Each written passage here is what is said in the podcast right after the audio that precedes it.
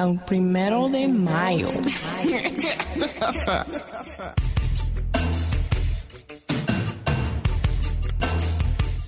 Oh yeah. We here today. We here today. You thought I was gonna let that go down without saying something? Without paying homage to the OG? You saw that pic I put up on Twitter. It's floating around now, but you see that pic. He was on the block. He was in Little Haiti. I ain't done yet though. Yeah. Fair use, by the way. Fair use. Get my Kevin Samuels on fair use.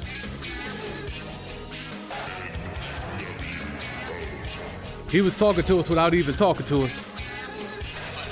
You hear these beats though? Catch the beginning. Right there. Now let's go back. You catch it?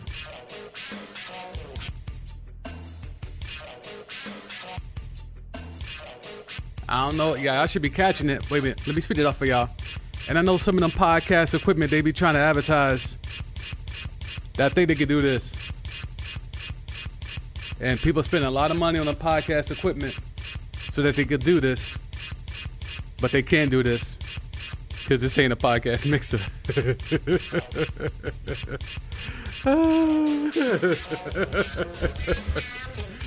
oh, but they dropping big bread though. They dropping big bread though. Salute to them for having all that disposable income. Salute to them. oh man, fair use. Fair use. We paying homage. The OG has left us, but the legacy will live on. If you know, you know. If you don't know, then just bear with me. I like to give flowers. I gave flowers before when he was living, and we're still giving him his flowers now. So we are here. We are here. We're not done yet. We're not done yet.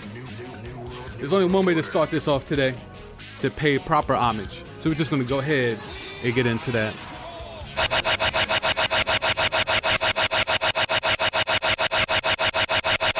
Hey yo. Now that that's over. The Miami Heat, Heat culture, beefing with each other.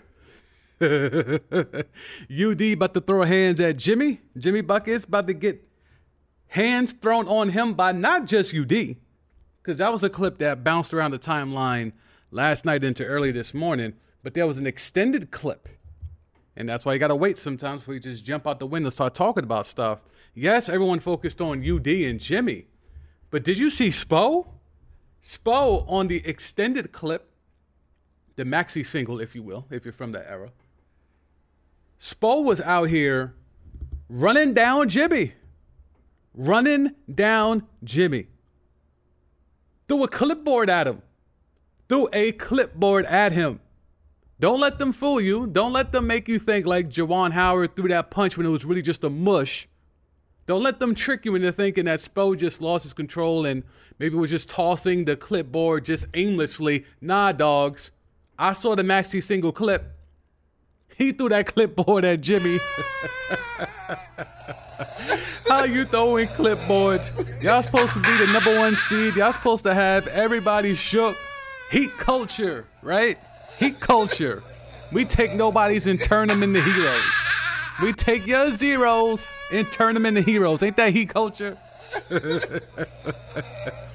Jimmy wanted to work so hard. He went down to Miami, trimmed the fat, all that fat conditioning. Kyle Lowry still out there trying to figure it out. They still don't know what the hell happened to Duncan Robinson from the bubble. still waiting on Bam to take a step. They think Tyler Herro, who's been cooking off the bench, is now a bona fide piece and they're not mad about the beard anymore. and Spo out here throwing clipboards at Jimmy Buckets. Oh man, you love to see it. You love to see it. Kyrie is going to be the poster child of whatever becomes of this net season because of his vaccination stance. Because of his, he's saying he's not. He's saying he's not anti-vax. He just whatever wants more information and he's unsure and not trustworthy and yada yada yada. Be that as it may, he's going to become the face of whatever becomes of the Nets season, and he's going to become the face of anti-vax here in the tri state area, specifically New York. But you know who's going to be more impactful if the Nets are able to steal off a chip?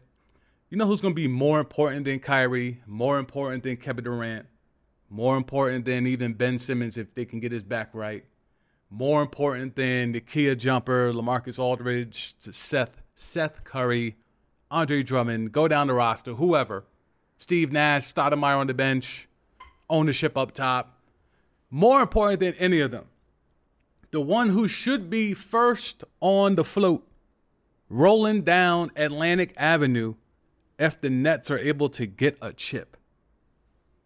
It should not be anyone in the Brooklyn Nets front office, organization, not even Hov. It shouldn't be any of them first on the float.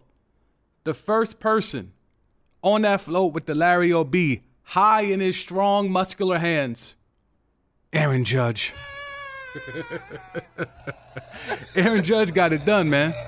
Aaron Judge out here Aaron Judge out here stumbling, fumbling, bumbling, not knowing how to answer the are you vaccinated question, made everyone clearly aware that he is unvaxxed. So Aaron Judge is out here unvaxxed, and that was going to be a threat for him to miss time with the New York Yankees. But the Yankees ain't stupid, bruh. They hollered at your man's Adams and they got it done. So now the the byproduct of that is that Kyrie will now be able to hoop because the people that really matter in New York don't care about basketball, not when it comes to the money. And that was something I was told years ago by someone who thinks that they have money. They said New Yorkers don't care about basketball. And at the time, it bothered me because I know my part of New York, my part of New York, the minority part of New York, cares a great deal about basketball. But the affluent, high society does not. And that's all that that person cared about, and that's who they identify with. So when he made that statement to me, that told me what type of time he was on, and it also let me know there must be a lot of people who agree with him. so yes, Exhibit B, Your Honor, of New York does not care about basketball. It took Aaron Judge, a roided up, ba- oh, oh, my bad, a HGA. Mm, shit, my bad. A person of high physical attributes in Aaron Judge. It took him potentially missing 81 games of a baseball season, which brings in a lot of revenue to the city, and obviously the Yankees are a source of pride in the tri-state area. It took him potentially missing half their games for Mayor Adams who, if you look at the campaign funds that have been secretly laid down over the past year or so, strangely tie back to the. Uh, yeah, let's just move on. Let's just move on. So, the Yankees will be more responsible, Aaron Judge specifically, will be more responsible to a Brooklyn Nets championship than Kung Fu Kyrie, Kai Irving, than Slim Reaper KD, and Ben Simmons and whoever else in the Brooklyn Nets organization. Funny to your boy that it took baseball to bring Kyrie back. Kyrie, who's gonna make it look like he knew this all along and he had faith and he's gonna spin this as the universe looking out for him. And yeah, nah, dogs, it's just people of affluence care more about baseball than they do about basketball. Yeah, yeah, that's that's literally all it is. The money and the revenue that the Yankees going to bring into this city when they play, and more importantly, when they win and play deep into the playoffs. That's more important than the Brooklyn Nets winning a championship. Yep. And the whole narrative of, oh, well, if Kyrie was a Knick, this would be the same. Nope. Nope. Don't even try to trick that off. Don't even try because, truth be told, MLB's got the lowest vaccination rates, and they fresh off a strike. They fresh off a strike, and they still coming back unvaxxed and that sport is predominantly hmm right but aaron judge is half hmm right what now of the brooklyn nets how many of y'all placed a futures bet for them to win the chip how many of y'all placed a futures bet for them to come out the east at least Because, I mean, those odds were pretty low to begin with, but now I'm assuming they're even lower now. Like the money line was, I think, plus four something last week. It's probably in the threes now. Cause now that Kyrie can hoop, who who's stopping them, dog? Seriously. Like they got what, eight, nine games left in the regular season here? And they have some games against some like top teams. They like they got the Heat this weekend. Then they got Milwaukee next week. They got the Hawks. If you still think they're in the mix, they're playing better, but told y'all fool's gold. And again, they had another weak second half of the schedule, so now they're hot again like last year. So people starting to drink that Kool-Aid. And they got, you know, they got the Cavs and the Pacers as well. So there's some teams here, not necessarily jockeying for playoff position, but there's some games where if they can get some dubs against some of these teams, like it could move them up. There's a chance that they could get out of the eighth that they currently sit in as I'm recording this. Like they're not that far back. I mean, they're four games behind the Cavs, and they play the Cavs. Towards the very end, I think their next to last game is against the Cavs. So that game could have seeding implications.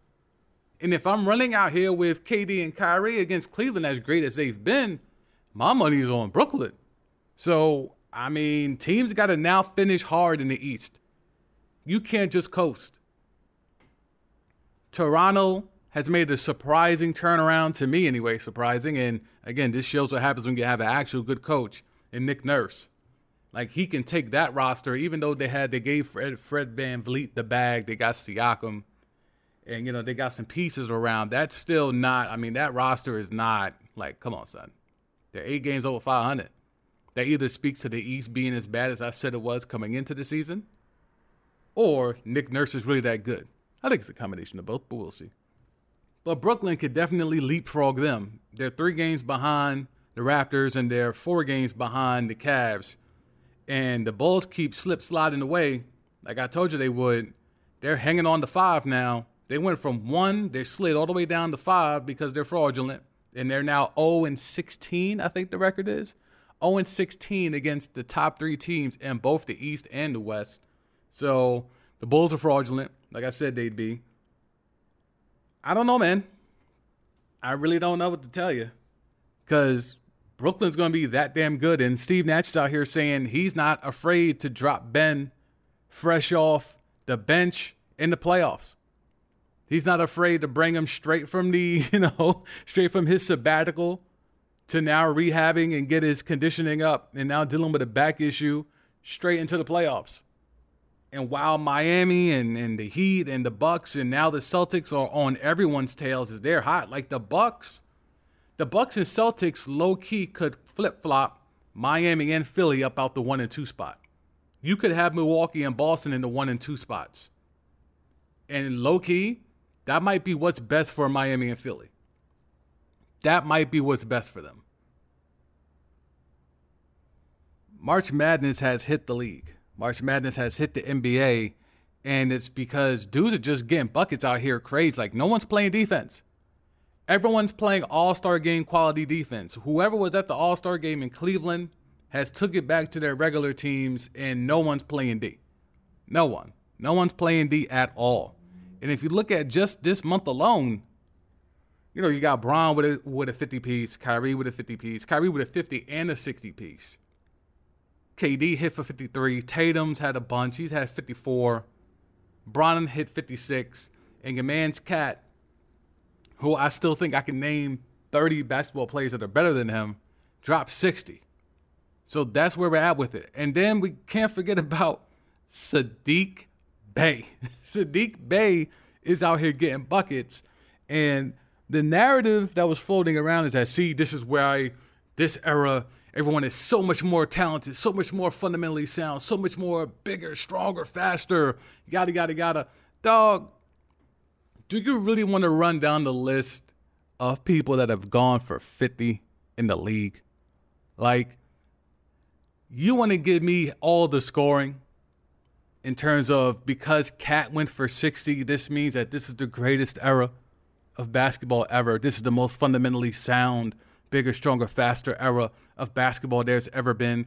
Sure, KAT is 6'11 and can shoot the lights out. Sure, that's a rarity. It's more common in this era than any other era ever. So, overall, over the 75 plus years of the NBA, he is a rarity. He is an anomaly. He is an outlier. However, that does not mean that because that type of dude can go crazy and go for 60 and that a Saddiq Bey could put up a 50 piece, that this era is greater than any other era. Do I need to run down the anomalies from other eras that have gone for 50? Let's start with Corey Brewer. Corey Brewer put up a 50 piece. All right? An accomplished player, not a star, but one night he went crazy and got a 50 piece. You want to know who else went for a 50 piece? Nick Anderson. Nick Anderson also went for a 50 piece. Cedric Ceballos also went for a 50 piece. Brandon Jennings, Jersey. Brandon Jennings, 50 piece. But again, I know. Bigger, stronger, faster. This is the best era because this is all my eyes have seen. Sure. Sure. Tony Delk. Tony Delk. You got to be of my era to know that name.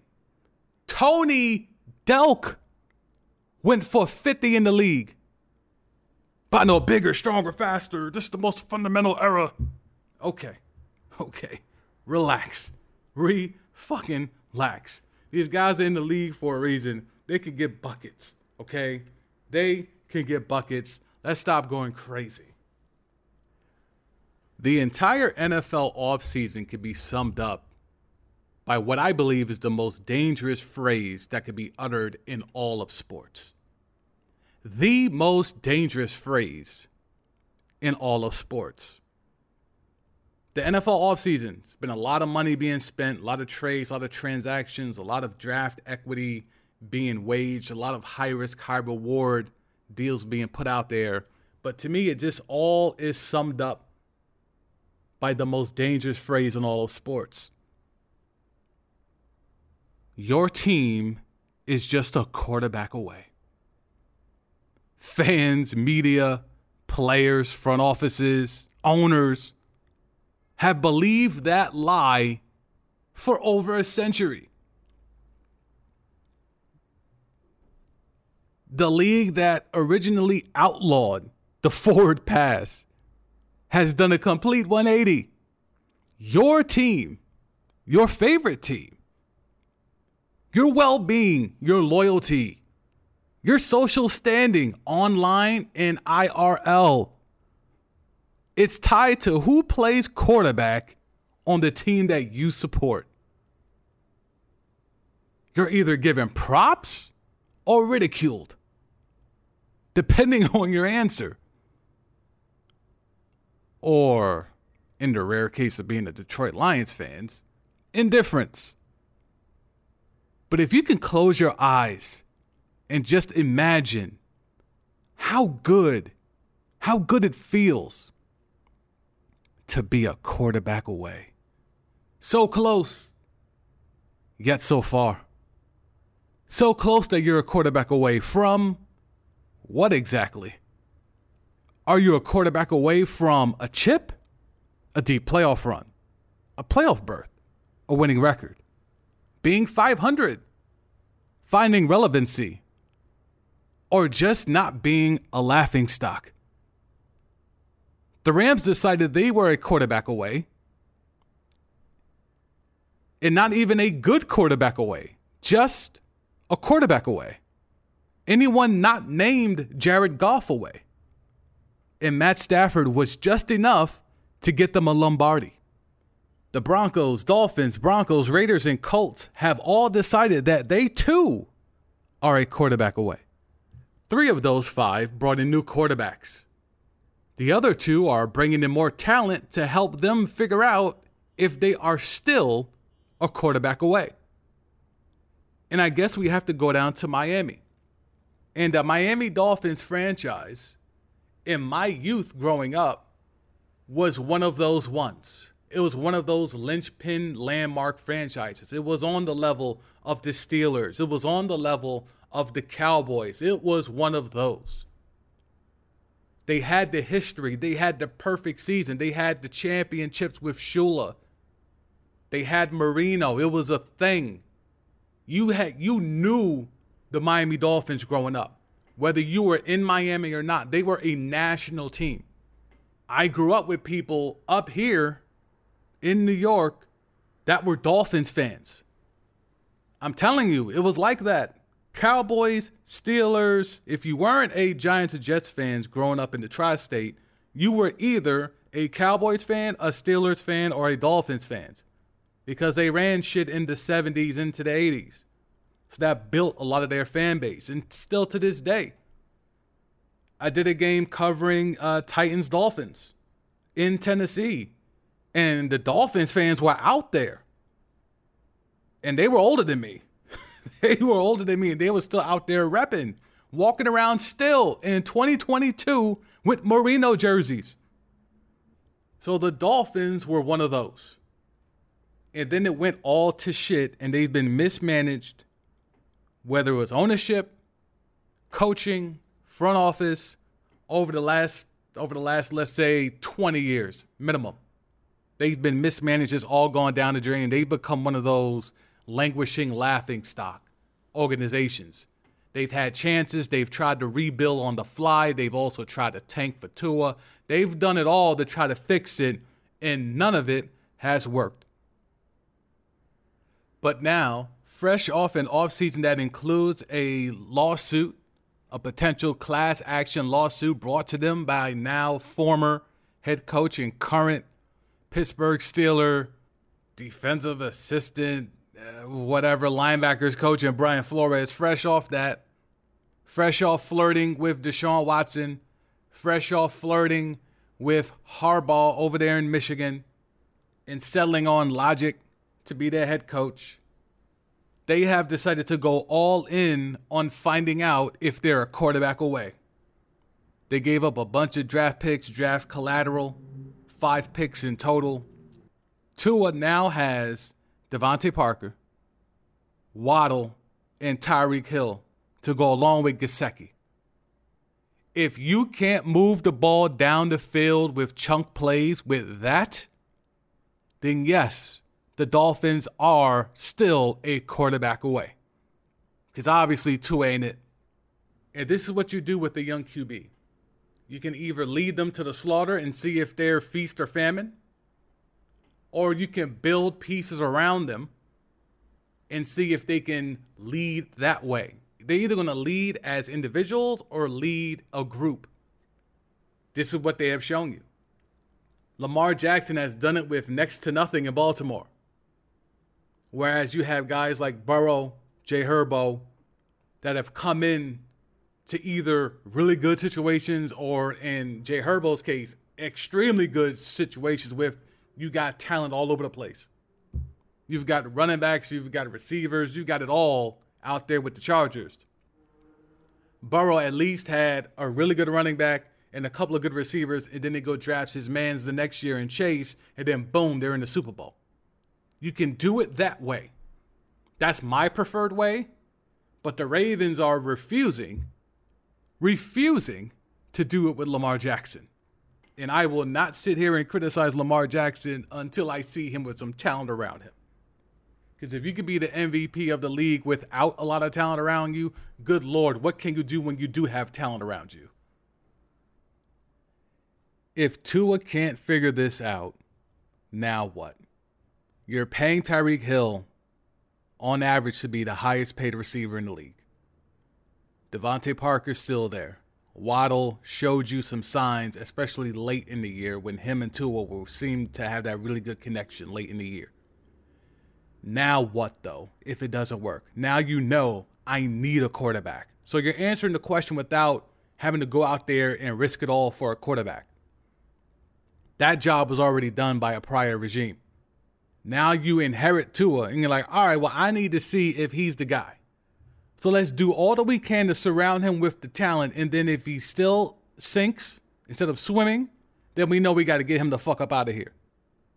if I can turn Tyreek Hill into a Deebo Samuels like how Logic did with Samuels in San Fran, then I we can make this work. If Tua could be slightly better than Jimmy G, maybe the Dolphins are for real. Because if Jimmy G and that offense can get that team deep into the playoffs, then if Tua is supposed to be as good or as close to as good as everyone said he was a couple of years ago, then he should be able to take the Dolphins deep as well. Pause. What are you expecting in Miami now? Are they legit? Are they really a quarterback away? The defense was good last year, but they were better the year before. They took a step back this year slightly, but they were still a solid defense. Now with Flores gone, what's that defense going to look like? They've made some improvements to the offensive line, which has been a bugaboo in Miami for about uh, 20 years. but the problem is they got a left handed quarterback and they invested all their money into a left tackle. Right. If Davante Adams doesn't work out in Vegas, does that mean the Raiders are still a quarterback away? Because as solid as Derek Carr has been, I think he's kind of flown under the radar. I'm not saying he's elite. I just don't know how many quarterbacks you can clearly say are better than him. He might be top 10. He might be. Again, I'm not here to say he is. I'm just saying, can you really name 10 more quarterbacks that are better right now? Not legacy shit, just right now. You would rather have 10 more quarterbacks than Derek Carr? You could name 10 dudes? If his man's from Fresno State, Davante Adams, doesn't work out with Darren Waller, with Jacobs in the backfield, with Renfrow, are the Raiders a quarterback away? And that's why that question is so dangerous because, you know, clearly the Colts think they're a quarterback away. They thought they were a quarterback away when they got Philip Rivers, fresh off Andrew Luck's sudden retirement. They realized he was old and washed up. He walked off into the sunset following Andrew Luck. Then they go get a broken Carson Wentz and they try to figure it out, still thinking they're a quarterback away. And they tricked it off last game of the season against Urban Meyer, of all people, couldn't get it done. And now they're going to go ahead and try it again, roll the dice again, a third straight offseason by taking another quarterback that's washed up, Maybe not as washed as Rivers was, but make no mistake about it, Matt Ryan is washed. And the Colts are out here rolling the dice again, thinking that they are a quarterback away. And if you're a Colts fan, do you feel any more confident right now than you did last year? Matt Ryan's a better name than Carson Wentz he's a better quarterback right now than Carson Wentz. But is he that much better than Carson Wentz that now you feel like, oh, we can compete for a chip? You couldn't beat the Jaguars when it mattered. You couldn't beat a broken team that was in the middle of a mutiny or towards the end of a mutiny on its own coaching staff. You couldn't beat them in a game you had to have. That's not just Carson Wentz, that's on the entire damn team. You think that team is a Matt Ryan away from getting a Lombardi? And that's why having that statement, you're just a quarterback away, is so dangerous. Because the Colts are fooling themselves into thinking they're just a quarterback away. No, you're a great quarterback away. And guess what? Matt Ryan is not a great quarterback. He wasn't at his apex, and he's damn sure not when he's washed here at the end. So the Colts are fooling themselves and their fan base into thinking that they're just a quarterback away. Look what it took for Matt Stafford to be on a team that was actually a quarterback away. Arguably the best receiver in football in Cooper Kupp, arguably a top five, top 10 receiver in Odell Beckham, an alleged genius head coach in McVay, arguably the best player in the whole damn league on defense in Aaron Donald, and Von Miller, and Jalen Ramsey, and Leonard Floyd.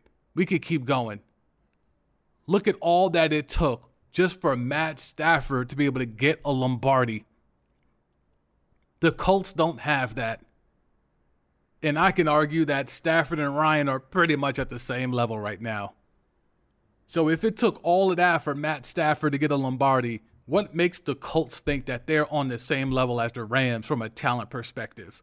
What path do they need to carve their way to a Lombardi? They're somehow under the impression that they're just a Matt Ryan away from being in the mix. And of course, we got to get to the Browns being a quarterback away. Are the Browns actually a quarterback away? Are they a Deshaun Watson away from being what exactly? Playoff team? I mean, shit, they made the playoffs with Baker. Took a lot of help for him to get there, but I mean, it happened. Now that they're going to have Deshaun Watson, whether it's this upcoming season or the season after that, they're going to have him very soon. Are the Browns with Nick Chubb, Njoku, Amari Cooper, whoever else they get, maybe Landry comes back, whoever else they're able to convince to come to Cleveland, are they now in the mix? Have they solved the problem? Was the biggest bugaboo for that team actually the quarterback? Now, the quarterback was the biggest problem. I don't think that was the biggest deterrent from them winning a chip. I just don't think they have enough talent. I just don't see it. Talent wise, I just don't see it. Chubb and Hunt in the backfield, I get it. Beckham gone. Landry gone. Maybe. Maybe he doubles back. Maybe he spins the block. But Amari Cooper, Deshaun Watson, that's a good start. Njoku, okay, we'll figure out if they're a tight end away now that he has an actual good quarterback. But outside of that, on defense, I mean, they got two dudes. They got two dudes on defense. Two dudes that I trust anyway. I'm sure they've got some young pieces that they believe highly in, but I mean, I don't know if I believe it. I don't know if I believe it. So, were the Browns a quarterback away? And a quarterback away from what? That's always the question. You're a quarterback away from being relevant because Odell brought a lot of sizzle, a lot of fanfare, a lot of superstar power to the Cleveland Browns, and it made them look like they were going to be a team that was on the rise, a team that was going to matter, a team that was going to get national TV game exposure. And then it just didn't work out because they had a short QB that they took at number one overall who couldn't find the guy that was open 70% of the time. And now that guy can't be gotten for anything. Nobody wants him. He demanded a trade and nobody came to go get him. Matt Ryan low key demanded a trade and he the Colts were right there ready and willing and waiting. And I put it out there on Twitter as soon as all this stuff started happening. I said, yo, if I'm the Colts, I don't want Baker. I go try to get Andrew Luck back. The Colts allegedly didn't try to do that, but you know who did? The Washington football team. Washington football team went out here. They wanted no parts of that Heinicke. They didn't want no parts of that. Nobody wants Baker. Not at that contract and not for anything substantial in this upcoming draft or next year's draft. How bad do you got to feel if you're Baker right now? I talked about this on Twitter Spaces. Uh, I'm gonna try to try to get this up on the uh, RSS feed.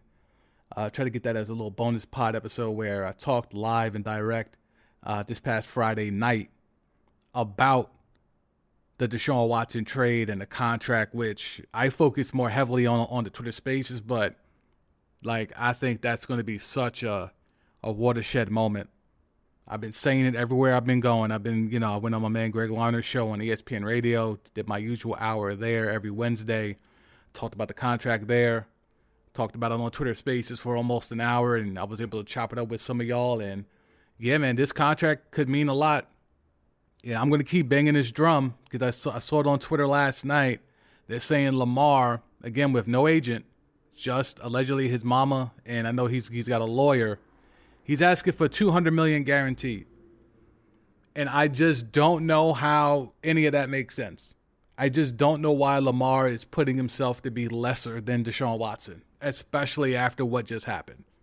There is no way in hell I'm positioning myself to make less than Deshaun Watson if I'm the the type of accomplished quarterback that Lamar Jackson is. There's no way.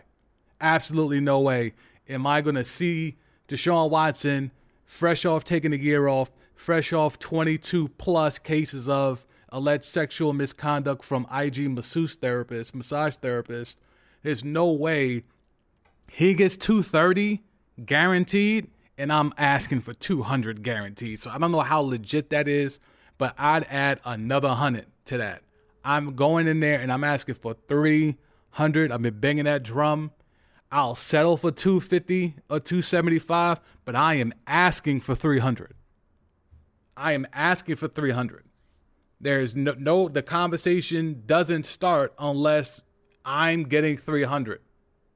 Now you can talk me down to 250. But there's no way I'm letting the guy that I'm more accomplished than make more money than me.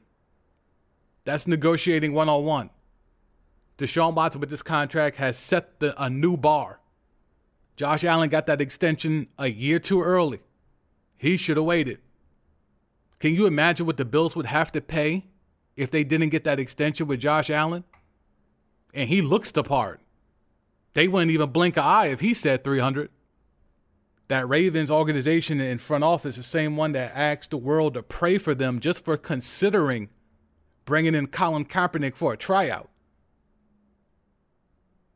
that organization, yeah, they're going to look away at Lamar when he goes in there and says, I want 300. The Browns have to think that they're a quarterback away because when you look at that division, with the two time rapist Ben Roethlisberger finally walking away and replacing him with Mitchell Trubisky, which I mean,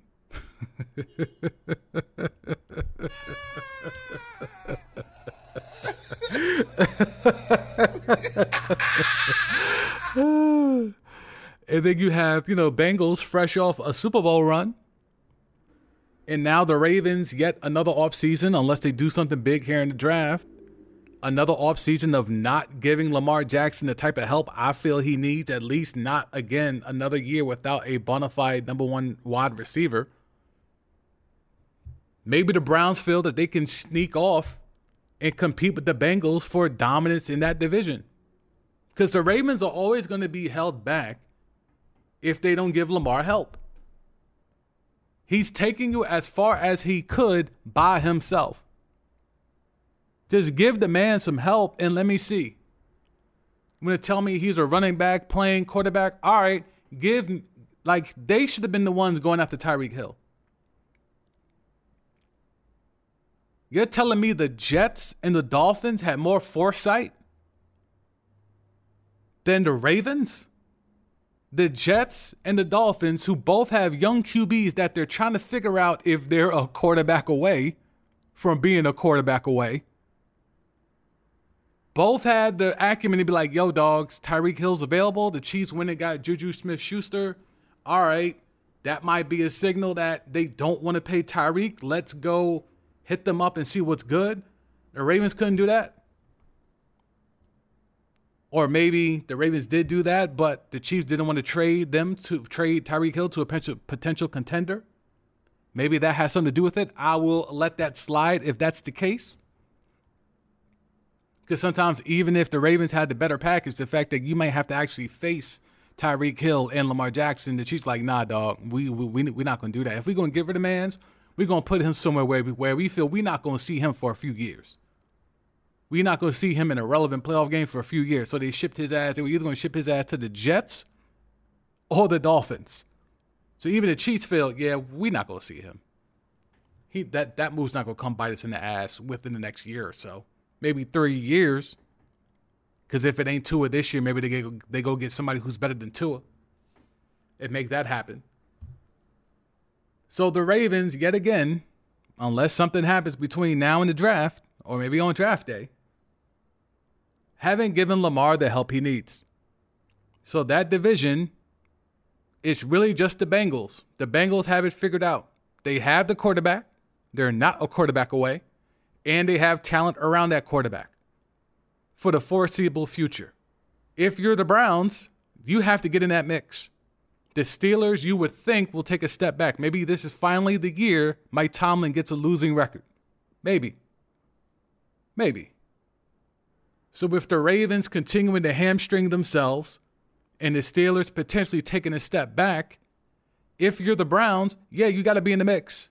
Cincinnati is now potentially going to be the class of that division for the foreseeable future. You got to be in the mix. And how do you do that? You go pay 230 mil to a QB that's fresh off a year off that has 22 plus civil suit cases on the horizon. And if you're Mahomes, what does this mean? Is Juju a competent replacement for Tyreek Hill? Are they going to try to use him in the same way? Because now this just puts more attention on Kelce, right? Because before, teams have allegedly figured out the Chiefs and just playing two deep safeties, right? Just don't have Hill take the top off your defense, so just play play two deep, play three deep. Now, with no real threat of that, in my opinion anyway, now you're just locking on Kelce, right? So is this move, it's a Tyreek Hill trade, a predicated move to another move? I hope the Chiefs really don't think they can just plug in Juju Smith Schuster and think that's going to be a Tyreek Hill replacement. I really hope they're going to use some of this draft collateral that they got in this trade and try to figure something out. Because this ain't it as great as Mahomes is, half a billion a contract, 70% of it funny money, you know, fresh off a honeymoon. I don't know how I would feel if I was Patrick Mahomes. I'm sure he was consulted. I'm sure the organization organization let him know, yo, dogs, your man's wants to be paid the highest paid receiver in the league. We can't do that. Even though they can. And I think that's something that's that's largely gone unnoticed here, is that even though the NFL has a quote hard salary cap, it's really not. It's really not. Like teams have been able to finagle this system for years. Like they've got all these nerds from MIT and these organizations for a reason. They're capologists for a reason. They know how to circumvent the hard cap, the soft cap, the cap hit. They know all this shit backwards and forwards. They can maneuver money around and make it work if they really want to. They just didn't want to make it work with Tyreek Hill the Green Bay Packers didn't want to make it work with Davante Adams. Even though now you're hearing that him, that Adams and Carr have been planning on this for a minute. Sure, that may have been the case, but if they would offer him the same bread, or even more bread than what he eventually got from the Raiders, they could have made that happen. So never let these teams fool you into thinking that, oh, the team just don't got it. They can make it happen. It's literally their job to make it happen. And they've made it happen before when they had to. It's just when they choose not to, oh, they couldn't make it happen. You know what it is. Fair use. Fair use. Appreciate y'all for listening. Um, gonna be popping up on Twitter Spaces again very soon. Um, like the format, like the fact that it sits up there for about a month so people could replay it and hop on it if they missed it live. Uh, gonna be doing more of those trying to utilize the platform more and more as we get into the NBA playoffs here and stuff during the draft and all this type of stuff. So uh, appreciate y'all always staying locked in, staying active, and chiming in when you do. Appreciate the feedback as always. Um, you know why I'm playing this music. If you know, you know. If you don't, it's all good. It's over your head. Um, but real ones know. Real ones know. So for the Sam D podcast, I'm Sam Dusenway Jr. I'm out. Hey yo, hey yo, hey yo. Hey yo, hey yo, hey yo, hey yo.